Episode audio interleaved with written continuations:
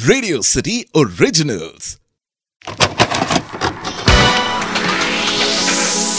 Cassette कलाकार।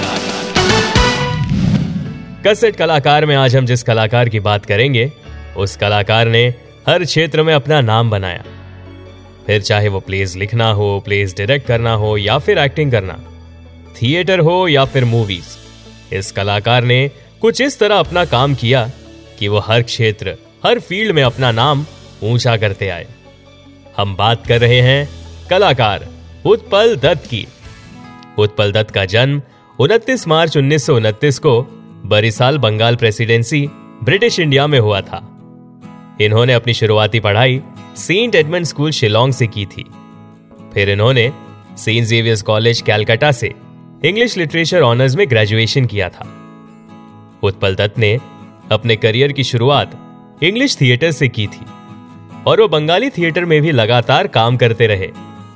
उन्नीस सौ चालीस ये वो साल था जब ये इंग्लिश थिएटर की तरफ आकर्षित होने लगे और अपनी छोटी सी उम्र में ही इन्होंने सन उन्नीस सौ सैंतालीस को द शेक्सपियरेंस ग्रुप की स्थापना की थी।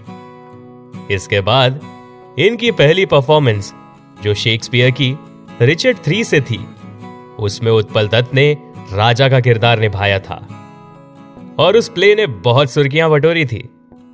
इनके इस किरदार से जेफरी केंडल और लॉरा केंडल, जो एक्टर शशि कपूर के सास और ससुर थे, वो उत्पल दत्त के रिचर्ड थ्री के प्ले में उनके निभाए हुए किरदार से काफी प्रभावित हुए थे और उन्होंने तुरंत ही उत्पल दत्त को अपने थिएटर कंपनी शेक्सपियराना में दो साल का कॉन्ट्रैक्ट दे दिया।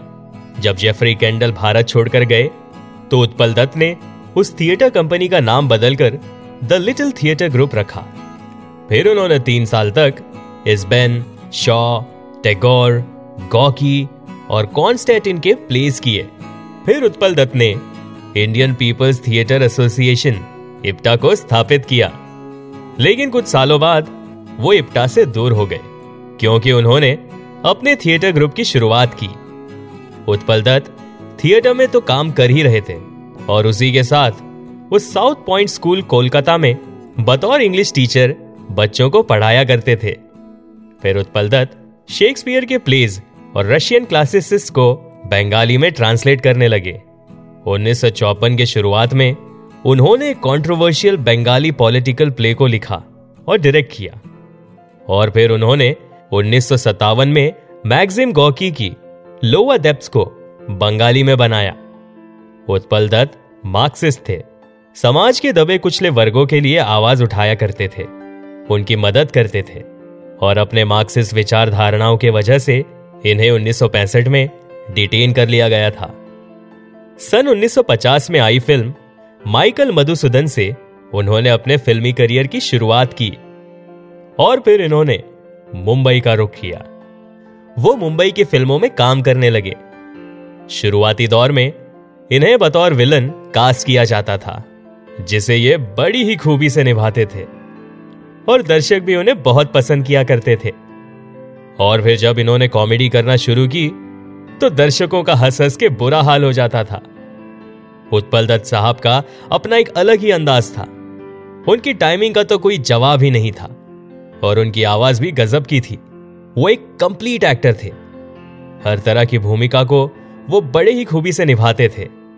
प्लेज ही नहीं, इन्होंने कई फिल्में भी डायरेक्ट की थी। सन उन्नीस सौ साठ में उत्पल दत्त ने अपनी को एक्ट्रेस शोभा सेन से शादी कर ली। इस शादी से उन्हें एक बेटी हुई जिसका नाम विष्णुप्रिया दत्त रखा गया। इनकी फिल्म गोलमाल को तो कोई भुला ही नहीं सकता। इन्होंने इस तरह से अपने किरदार को निभाया कि लोग आज भी उनके निभाए हुए किरदार के बारे में सोचकर लोटपोट हो जाते हैं। ठीक ऐसे ही इन्होंने कई यादगार फिल्मों में काम किया था, जैसे रंगबिरंगी, दो अंजाने, अगंतुक, भुवन शोम और इस लिस्ट में ऐसी कई और फिल्में शामिल हैं। साल दो हज़ार सात में ऋतुपूर्ण घोष ने एक फिल्म बनाई जिसका नाम था द लास्ट ईयर। यह फिल्म उत्पल दत्त के प्ले आज के शाहजहां से इंस्पायर्ड थी। ऐसा मानते हैं उत्पल दत्त साहब ने यह प्ले अपने जीवन से प्रेरित होकर लिखा था और अमिताभ बच्चन उत्पल दत्त की रियल लाइफ को रियल लाइफ में उतार रहे थे। उन्नीस अगस्त उन्नीस सौ तिरानवे को कोलकाता में उत्पल दत्त साहब का निधन हो गया। उत्पल दत्त एक बहुत ही मंझे हुए महान कलाकार थे।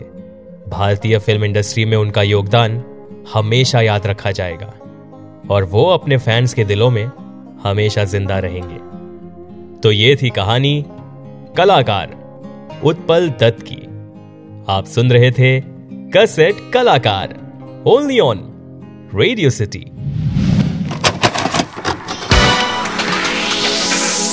कैसेट कलाकार।